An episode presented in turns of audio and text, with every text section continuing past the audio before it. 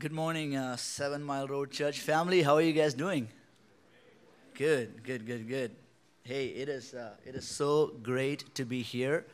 Um, man, uh, my name is Sujit Jacob, and uh, I am uh, from Oklahoma City, uh, or I, have been living in Oklahoma City for the last uh, 14 years of my life. And um, we, I, am married to my beautiful bride Cheryl, and we have three small kids, Elijah, Ezra, and Anaya. And uh, uh, man, I miss my family, but I'm so great to be here. I'm so I feel so great to be here.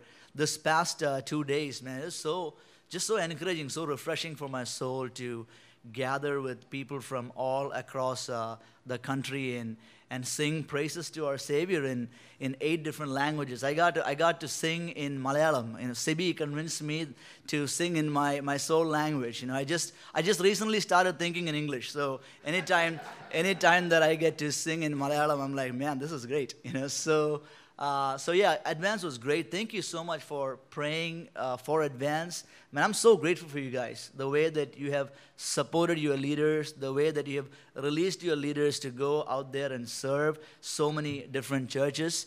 Um, so many of you volunteered and served. Man, I, I know that our team felt really loved and served by your team. So I praise God for this family. So let's uh, uh, let's continue to pray that God would God would do great things that would outlast all of us in this room, and uh, and that, that the the Lamb of God who is worthy worthy of uh, the reward of His suffering would be glorified, you know, in all of this. So.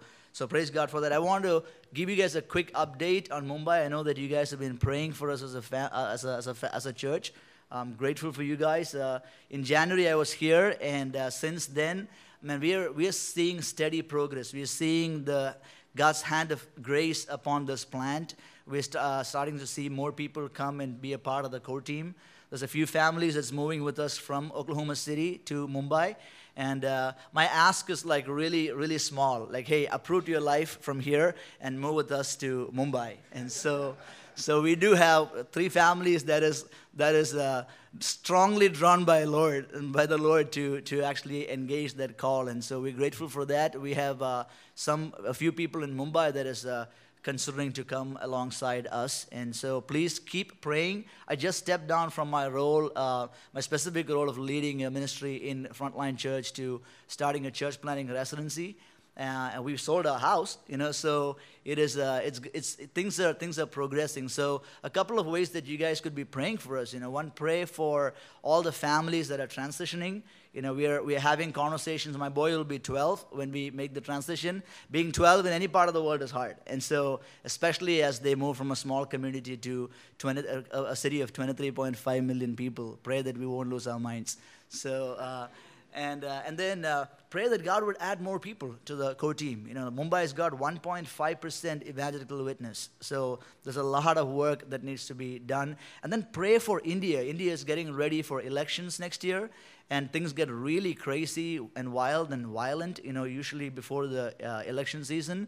It's the largest voting democracy. 800 million people voted, you know, for the last election. So, um, so as, as, we, as the country is preparing for that, pray that the Lord's sovereign hand would guide the course of India's future. So pray, pray for us.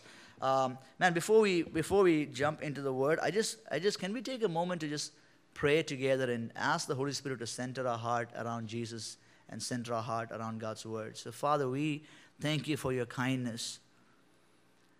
Jesus, we thank you that you are such a perfect shepherd. You know our needs and you meet with us and you feed us and you guide us and you lead us and you protect us. And so, even this morning, Lord God, we pray that you would help us to be fully present here. We pray, God, that you would, uh, you, would, you would help us to enjoy you, to cherish you. God, as we walk away from, from today, as we walk out of this building, Lord God, as we step into this week, Lord, help our hearts. Holy Spirit, would you widen our hearts and deepen our hearts, Lord God, to, to receive more of your love? So change us, transform us, meet with us, empower us, edify us, encourage us, strengthen us through your word, faithful King. In Christ's name we pray. So, uh, a few years ago, I had the opportunity of uh, visiting uh, Memphis, Tennessee, with uh, one of my friends, one of our fellow elders, uh, Ernest. Uh, and we, we were attending a conference there. And as, we do for most conferences. After the conference, we went and we wanted to explore the city a little bit. And Ernest decided to take me to Beale Street. And so, so I have not been in the country for so long. I don't know if my fake Indian accent betrays that, but. Uh, uh, I, uh, uh, so Ernest was giving me a, a, a tour on, on, um, on Memphis, Tennessee. And so he told me that Beale Street was, uh, was uh, home to the blues, you know, and so he, he gave me the history of all that. And, and I told him that I'm not really into blues, I'm more of a Bollywood kind of guy. But, uh, but I was excited to go to Beale Street. And so we went to Beale Street, and as we were walking down the street, there was street performers everywhere. And then there was a, there was a few uh, musicians, a few older African American gentlemen on the side of the street, and they were playing music. And, and as I, I, I mean, I, I stopped there to just listen to what they were playing. And, and then I, I, was just so i was just so impressed and i was just drawn in because they were so engaged in what they were doing. They were so passionately playing this music that that they clearly loved. And i think that that i was i was planning to be there for a few minutes but after an hour i'm just mesmerized by the way that these gentlemen were playing this music. And they were completely oblivious to the growing crowd around them and, and I walked away from there as a diehard fans, fan of the blues. And so I, I say this, I, I bring this up, I say this today because sometimes, sometimes observing someone loving, passionately loving something stirs up our own affection for the object. Sometimes observing someone just loving something so passionately and so engaged will will stir up our own affection for that object. And my prayer this morning is that as we as we do, as we read uh, together Psalm 23, as we look at Psalm 23 together, that, that, that the Holy Spirit of God would stir up our own affections for Jesus. As we look at, uh, in one sense, when we look at the psalm, what we're doing is we are we are pulling back the curtains of time and we are leaning over history and we are eavesdropping on David's devotion and affections for the Lord. And so our prayer is that the Spirit of God would, would use that moment to stir up our own affections for Jesus. Now, if you are a, if you're a skeptic in the room like me, sometimes when we look at Psalm 23, we, we feel like, man, this is such a, such a perfect moment. You know, David's, uh, David's devotion seems so disconnected from the, the reality of our struggling spiritual life. It almost seems like David one day woke up and he, he, he had some, he had some you know, coffee and he, he had this what would Jesus do coffee cup and he went outside and uh, sat on the porch and opened his ancient King James version of the Bible. And then just such a perfect moment and the angels were singing and, and then out of that came Psalm 23.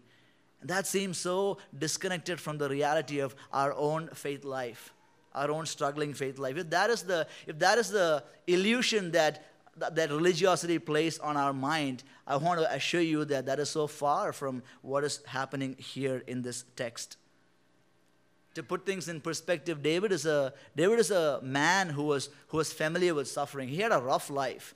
Like as a, as a child, as a young boy, David's, David experienced rejection from his dad. When, when the prophet Samuel came knocking on his doors or knocking on uh, the David's dad's uh, doors, and, and asked for, and, and, and he, they were trying to recruit the next uh, king of Israel. They were trying to look for potential candidates for the next king of Israel. And when the prophet Samuel came, David's dad paraded all his older brothers and even forgot, even forgot that he had a son. He had a younger son called David. That's a bad day. Like when your dad forgets that that you are a part of the family. That's a bad day, right? I mean, so David, David has David is familiar with with, with uh, suffering, and David is familiar with rejection. And then, as a young man, David, David has gone through the loss of his wife and, and the loss of his best friend. And then, a season of his life he spends as a fugitive, running away, running away, or being chased by one of the most powerful kings of the nation, King Saul. And then, as an older man, David had to confront the darkness and sin of his own life when he committed adultery with his best friend's wife and had him murdered to cover that affair. And most Bible scholars would, would agree that, that when this psalm was written, David was in the camp of Mahanaim, in the military camp of Mahanaim. And outside of, outside of that camp, David's army was locked in a fierce battle with the army of his older son Absalom. And so this psalm comes from a place of pain and a place of fear and a place of anxiety. It's, it doesn't come from a perfect place of things being, being pretty and perfect. So, in the first half of the psalm, David compares himself to a, to a sheep and his relationship with God. He compares himself to a sheep and God to a shepherd. And in the second half of the psalm, David uses the metaphor of a, of a, a royal host, God as a royal host and a warrior king. It is interesting that out of all the, all the metaphors that David could have used, David chooses uh, to use the metaphor of a sheep.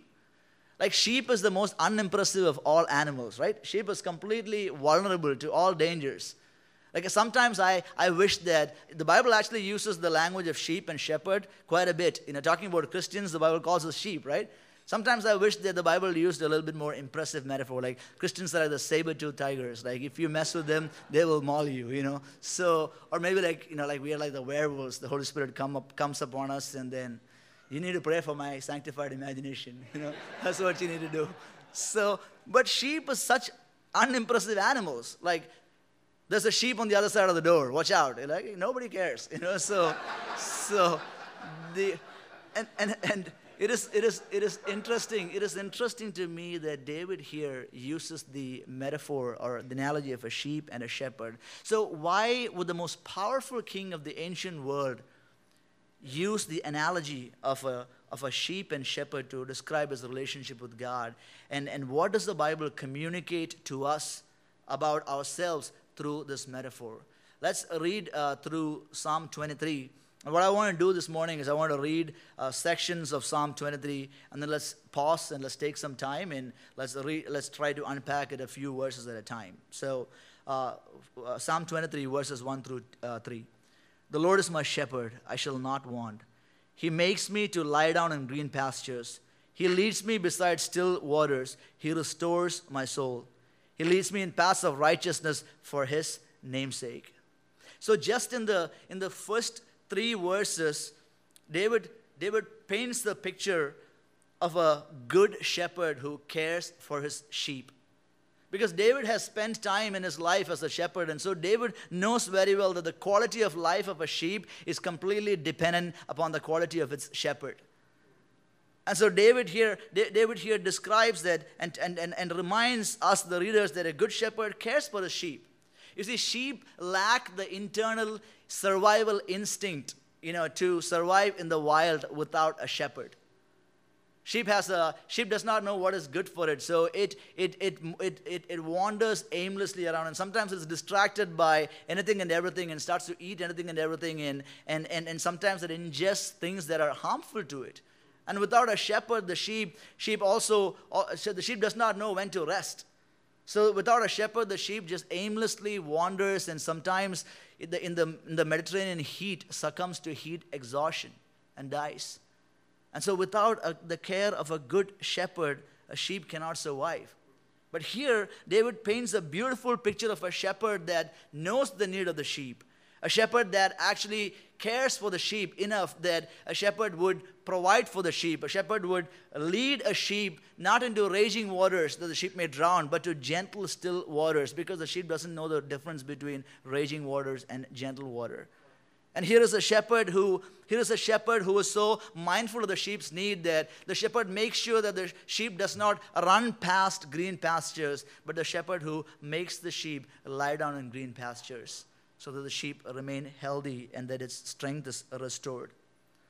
If we take an honest inventory of our lives this morning, you and I are so much more like sheep than we want to admit today. We have we have a restless and wandering hearts and we feel from time to time we feel the weariness of our souls. And the restless the wandering heart and the weariness of our souls come together to attest to the fact that man we need a shepherd we are created for the care of a shepherd our souls are created for the care of a shepherd and sometimes when the when the, uh, the the check engine light on the dashboard of my soul is is going off I don't pay attention to that. And sometimes what we do is we try to, we try to, we tr- the temptation is to either, the temptation is to either uh, distract ourselves with busyness, or the temptation is, is to medicate the weariness of our soul. And I, I, have to confess, I had to come clean this morning. Like I, I am, I this, these are these are real temptations for me.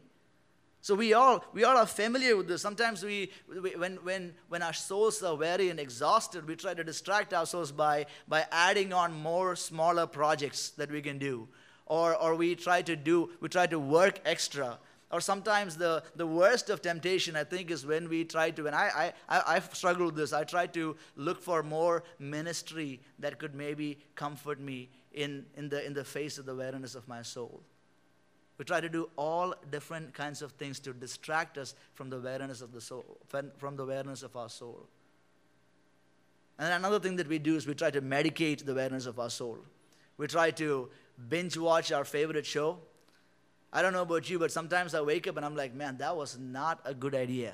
I should have gone to bed. Sometimes the most godly thing to do is got, go to bed, you know, at a, at a, at a, at a, at a godly time. So, so it is, uh, some, we do all kinds of things. Sometimes we take vacations, as the vacations will, will, will, will care for the awareness of our souls. Have you ever been to a vacation, then you come back and you're like, man, I need a vacation from my vacation. None of these things are designed, none of these things have the capacity to care for us and take away the awareness of our soul. Because awareness of our soul tells us that you and our, our souls have been created for the care of a shepherd. Not just any shepherd, but the kind of shepherd who knows our wandering nature.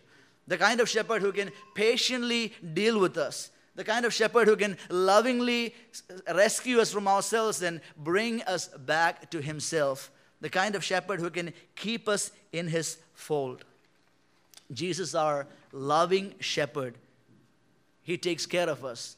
Jesus not only gives us saving grace, but Jesus gives us sustaining grace.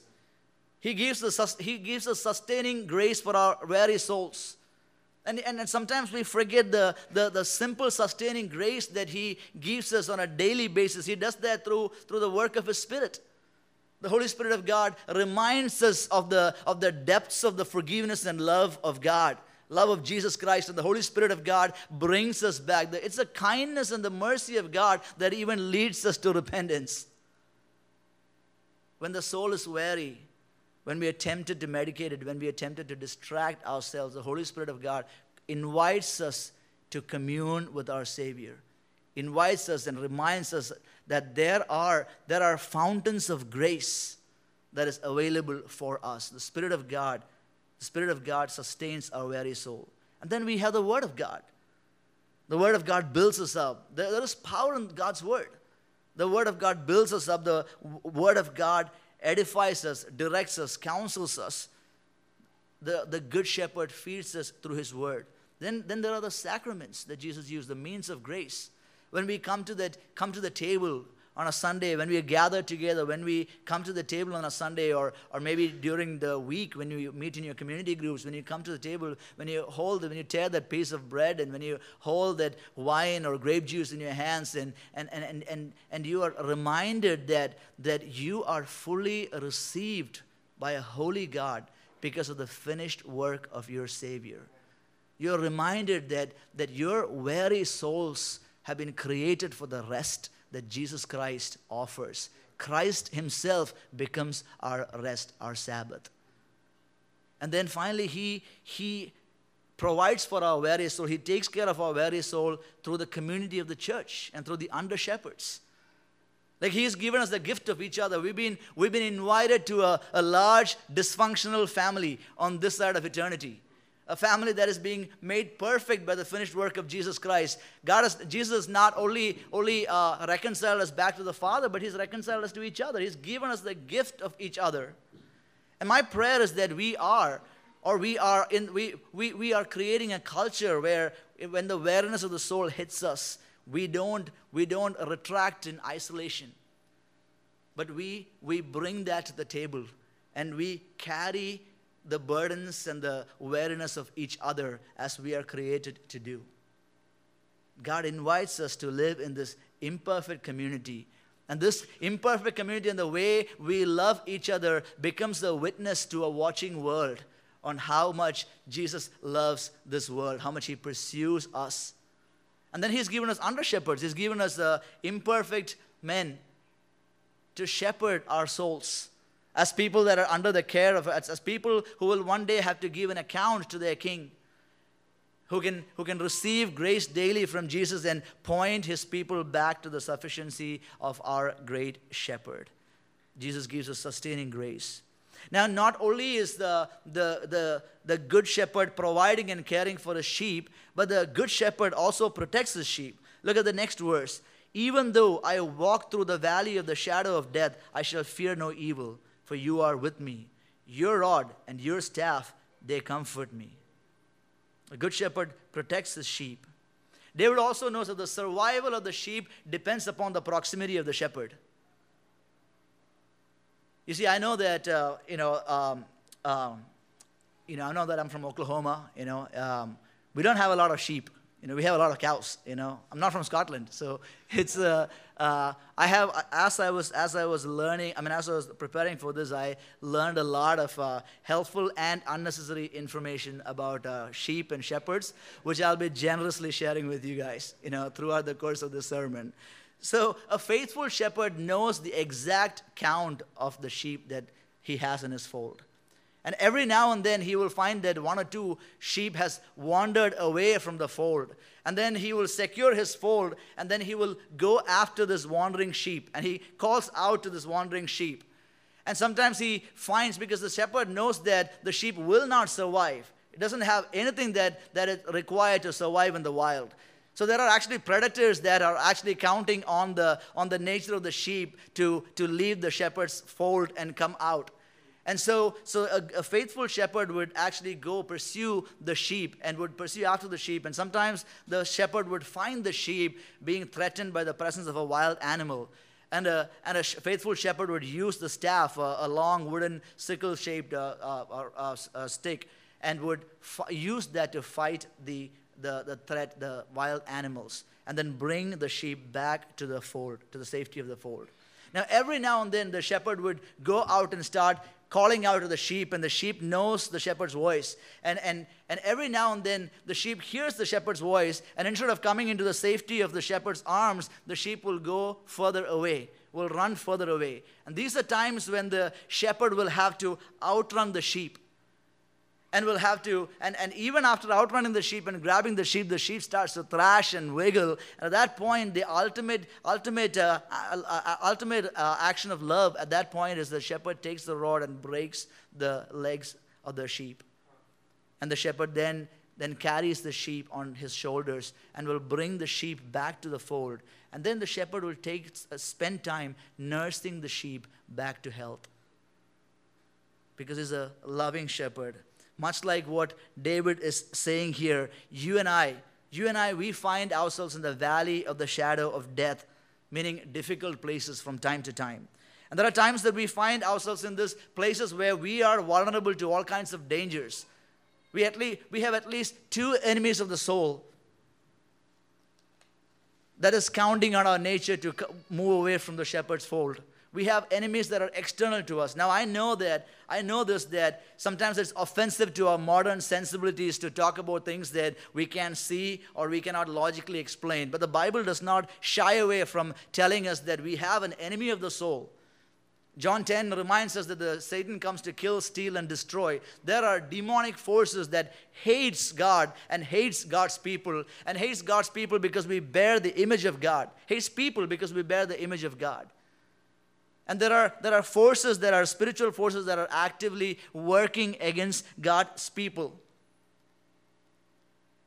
But I want to I want to remind you. I know that it's a, it's a Halloween time is coming, and there's a lot of uh, lot of uh, like really uh, cheesy horror movies, you know, on on uh, um, um, whatever channel you know that you guys watch. I don't know. I'm really scared of horror movies. I don't watch any of that. But uh, the the truth is, sometimes Hollywood portrays that you know like the demons get to negotiate with Jesus. That's not how it works. All authority in heaven and on earth belongs to one. And he sits on the right hand side of the Father. And there is no demon, no devil in hell who can come against the authority and power that our Savior wields. He protects his own. He protects his own from all forces of evil. And then there are not just enemies external to us, there is an enemy internal to us. There is a sin nature that we've inherited from our first parents, Adam and Eve, and this is working against us. Paul talks about this in Romans 7. He says, in, my innermost being, I delight in the law of the Lord, but then there is another law that is fighting against me. And so, the, so there is an internal enemy. And this sin nature causes us to doubt and causes us to rebel and be blinded to the goodness and sufficiency of our Savior. And we sometimes hear the gentle whisper of the Holy Spirit of God, and we, we have, over time, we keep moving in our rebellion, and we keep going against our conscience, and we learn to drown out His voice and start to hear all the other voices that is competing for our affection. And we start to move away. And sometimes we, sometimes we numb ourselves, we close our ears, we close our conscience to the voice of God, uh, speaking through His Word, the voice of God speaking through the counsel and, and care of community around us. And if you belong to Jesus, and if that is where we are headed, make no mistake, we have a loving shepherd who's not afraid, who's not afraid to interrupt our plans, who's not afraid to step into our flight, who's not afraid to use, to use his rod. He cranks up the heat of his pursuit. I have, uh, I talked about this at Advance too. I have, uh, as I mentioned, uh, t- um, three kids. Uh, both my boys were runners.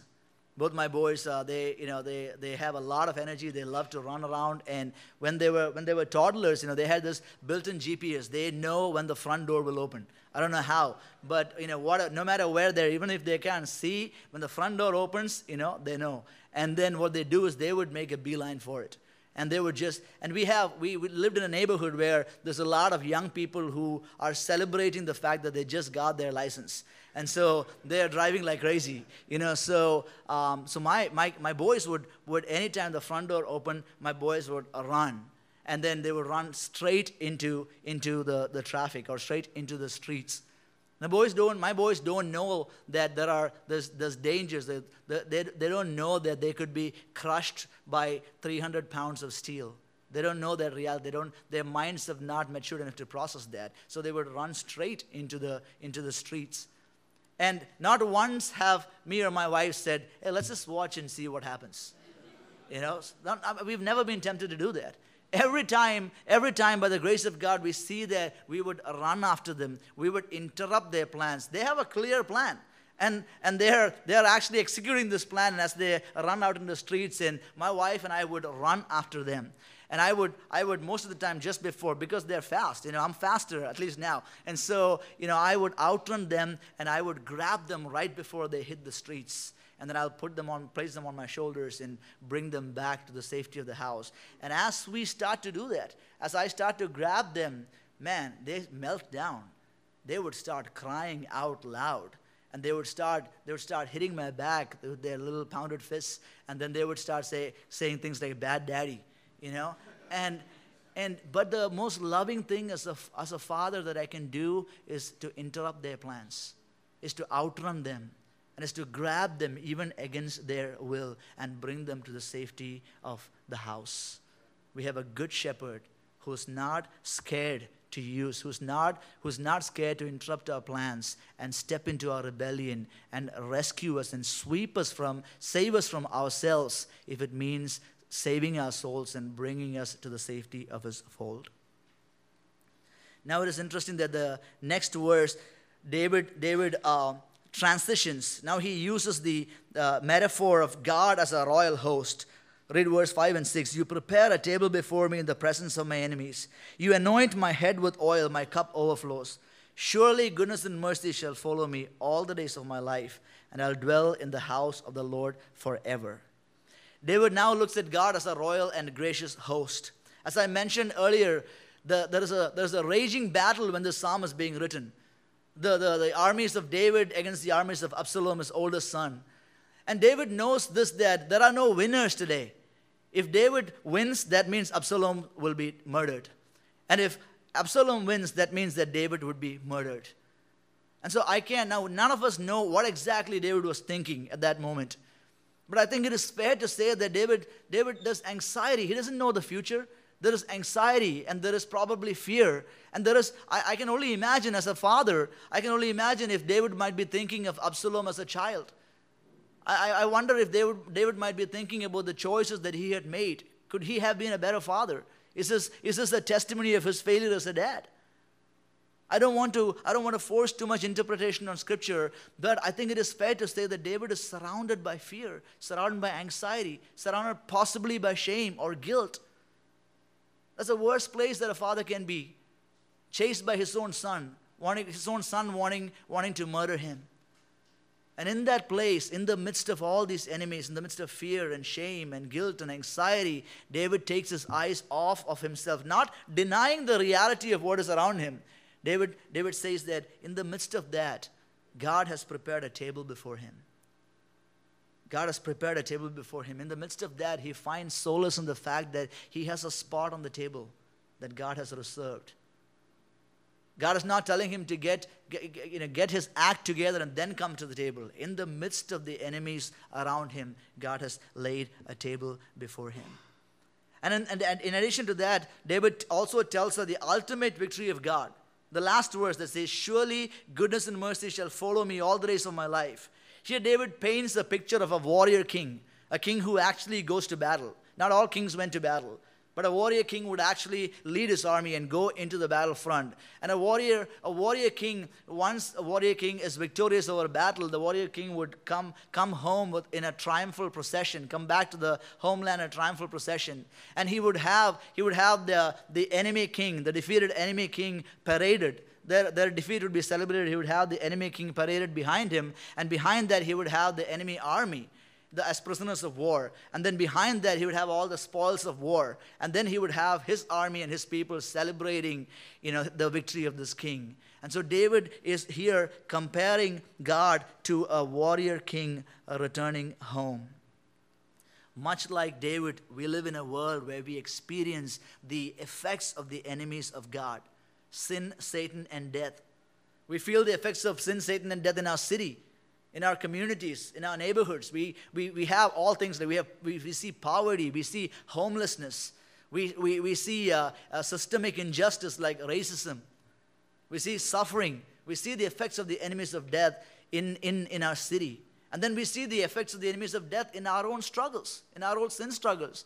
We see a heart that is constantly trying to rebel against God. We, we, we, see, we see the effects of shame and sin and guilt in our own hearts. And in the midst of that, this psalm reminds us that if you belong to Jesus, in the midst of whatever you're going through, He prepares the table before us. You see, Jesus is our suffering Savior. He knows what His family was suffering, He's acquainted with grief. He's not distant in our suffering. He's not distant in our temptation. Hebrews reminds us that we have a perfect high priest who sympathizes with our weakness because he has, he has resisted temptation. He knows what it is to be tempted. He knows what it is to suffer, because of which he can prepare a table before us in the presence of our enemies. He can invite us to feast on grace. And then, in addition to that, if you belong to Jesus, we have a future hope.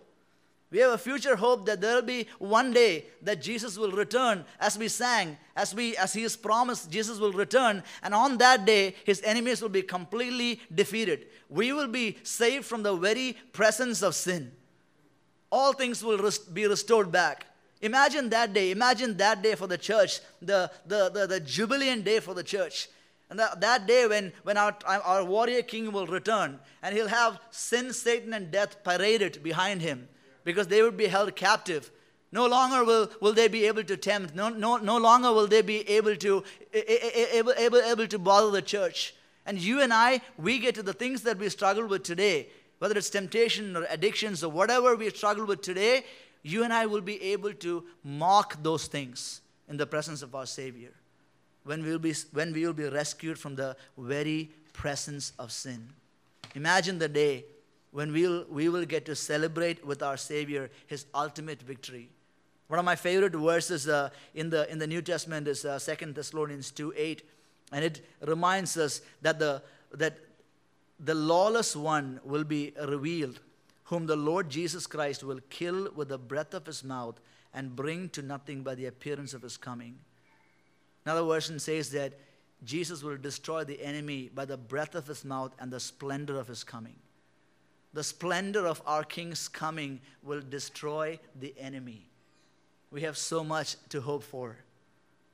He gives us sustaining grace today, and there will be a day when all things will be made right. There'll be a day when his enemies will be completely destroyed. So Jesus offers us hope today. So as we bring things to a close, I, I, want, I want us to remember. I want us to remember not just in this moment, and my prayer is that the Holy Spirit will remind us as the cares and demands of this week starts to knock at the door of your heart, the Holy Spirit will remind us that we have a shepherd who cares for us. We have a shepherd who fights for us, he protects us.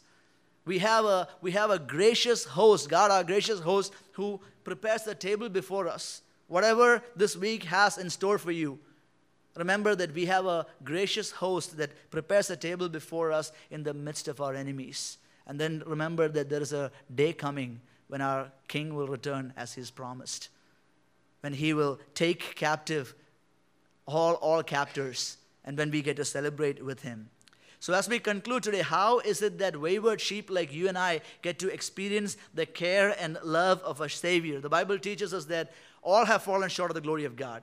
We have a sinful nature. As in our in our fallen nature, we are enemies of God. And how does how does enemies of God how is how are enemies of God brought back into the family of God? How do we get to invi- how do we get to be invited to the feast of God? I think for that we we need to look at Psalm 22. You don't have to turn here. I want to read a few verses. We have Psalm 23 because of Psalm 22. And Psalm 22 is a psalm of our suffering Savior, Jesus Christ's words. He says, My God, my God, why have you forsaken me? Why are you so far from saving me from the words of my groaning? Oh my God, I cry by day, but you do not answer, and by night, but I find no rest. Verse 14 I am poured out like water and all my bones are out of joint. My heart is like wax, it is melted within my chest. My strength is dried up like a potsherd, and my tongue stick to my jaws. You lay me in the dust of death. Jesus Christ faced the valley of shadow of death, and he cried out to the Father. And for the first time, there was no answer, there was no response. Jesus Christ was given over to the, the, the to, to, to receive the punishment that you and I you and I deserve. He, he faced the, the, the just and righteous wrath of God the Father towards our sin. And he was, he was, he was, uh, he was broken on a, a Roman cross in our place for our sins.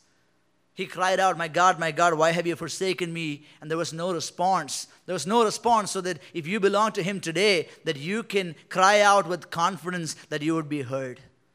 Our Savior was rejected that we be received into the fold of God.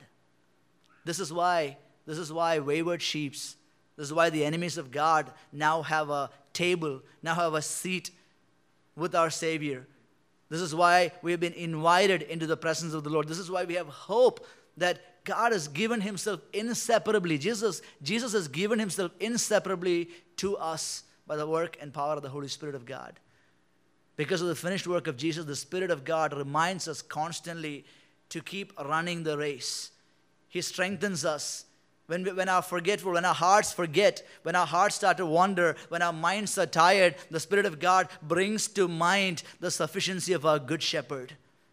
He strengthens us. He, he meets us in our weariness because of this, because our, our, our Savior, our King, was broken on the cross, that we be received into His fold.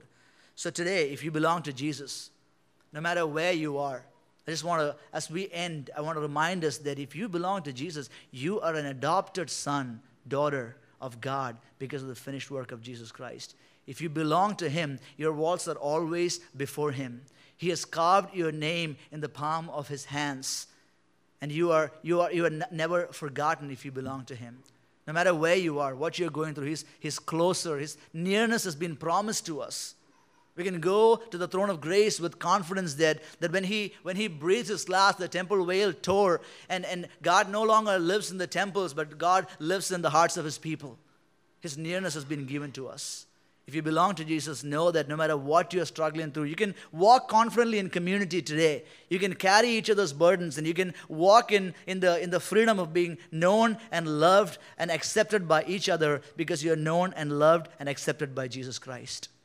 He calls us to walk in His freedom.